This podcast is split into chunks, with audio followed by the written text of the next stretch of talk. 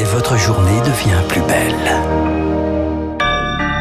Bon réveil, bonne journée, soyez les bienvenus sur Radio Classique. Nous sommes le vendredi 2 avril, il est 7h30.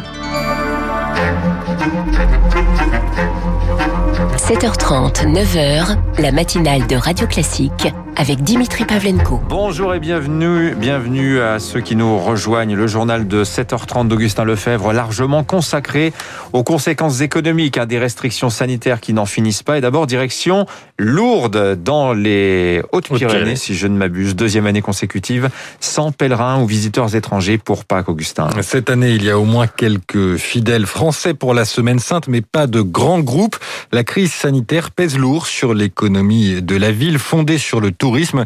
Et les nouvelles restrictions sanitaires annoncées cette semaine inquiètent beaucoup les acteurs du secteur. Marc Tédé. À cette période de l'année, traditionnellement, les rues de Lourdes commencent à fourmiller de pèlerins. Elles sont cette fois-ci quasi désertes et la plupart des magasins de souvenirs ont tiré le rideau. Une ville à terre, résume le maire sans étiquette Christian Lavitte, élu en juin dernier. Lourdes vit un véritable crash économique. Cette économie, elle repose sur la venue par groupe de pèlerins c'est à peu près 85 à 90% de chute de chiffre d'affaires pour euh, tout le domaine de l'économie touristique. C'est un, un, moment très très difficile. 70% des hôtels n'ont pas rouvert cette semaine, comme l'hôtel Notre-Dame. Son patron Christian Gélis est aussi le président de l'Union des métiers et des industries de l'hôtellerie des Hautes-Pyrénées. Il redoute des dégâts irréversibles sur le tissu économique local. Ma crainte, c'est euh, dépôt de bilan en cascade pour au moins euh, 20% des acteurs de la filière tourisme du territoire. J'ai une inquiétude forte sur les autocaristes, transport de groupe, transport de malades. Et sans transport, pas de tourisme. Hein. Les acteurs économiques locaux et les élus souhaitent désormais doubler le tourisme de particuliers et développer une offre touristique qui ne soit plus simplement spirituelle. Marc Tédé, au-delà des magasins de souvenirs, ce sont 60 000 commerces non essentiels qui vont fermer demain, conséquence de l'extension des restrictions sanitaires à l'ensemble de la France. Ils rejoignent les 90 000 déjà fermés, boutiques de vêtements, de chaussures ou de jouets.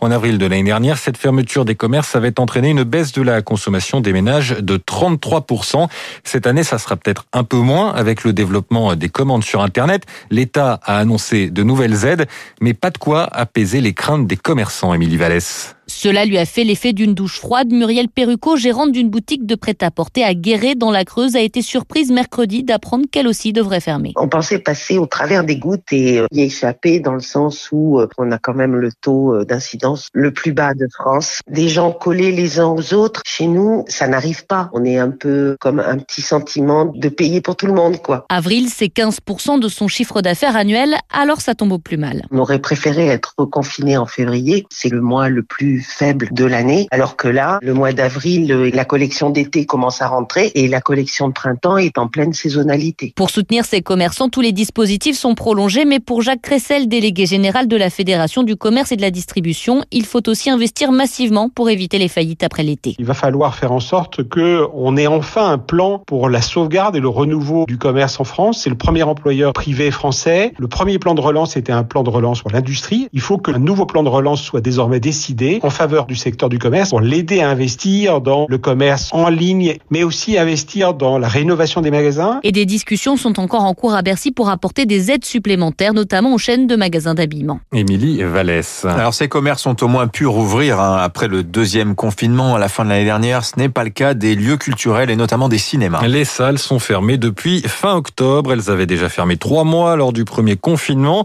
et les films produits s'accumulent. Environ 400 longs métrages attendent dans les disques durs. Le CNC, le Centre national du cinéma et de l'image animée, a donc annoncé hier des mesures pour éviter un embouteillage quand les cinémas pourront enfin rouvrir. Eric Mauban.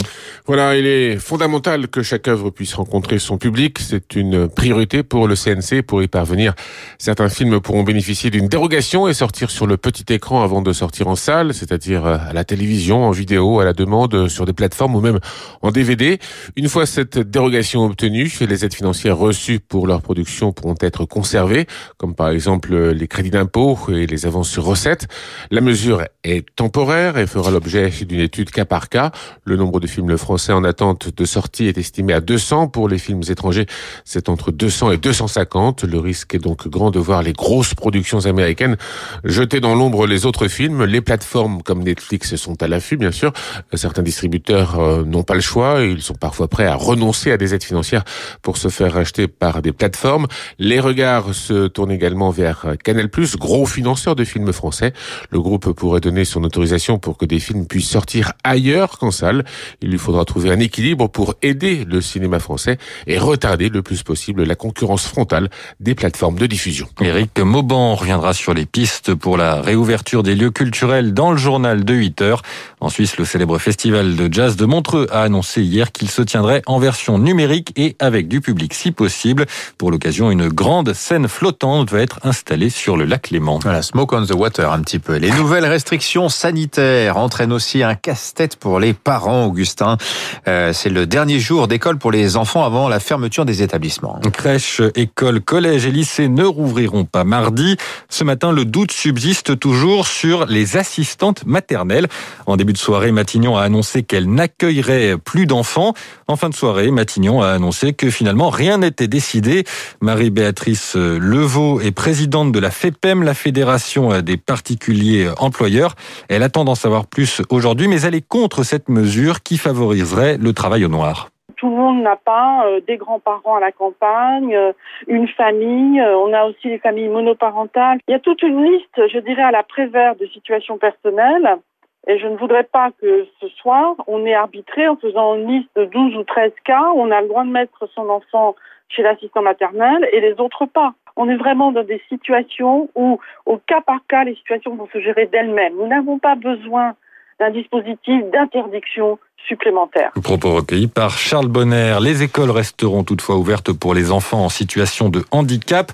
Ceux atteints d'un trouble du spectre autistique sont particulièrement attachés à leurs habitudes.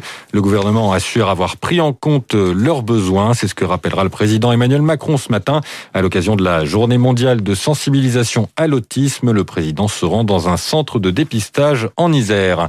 Enfin, attention, si vous comptez prendre la route ce matin en région parisienne, des agriculteurs ont mis en place une des opérations escargots et des barrages filtrants sur différents axes.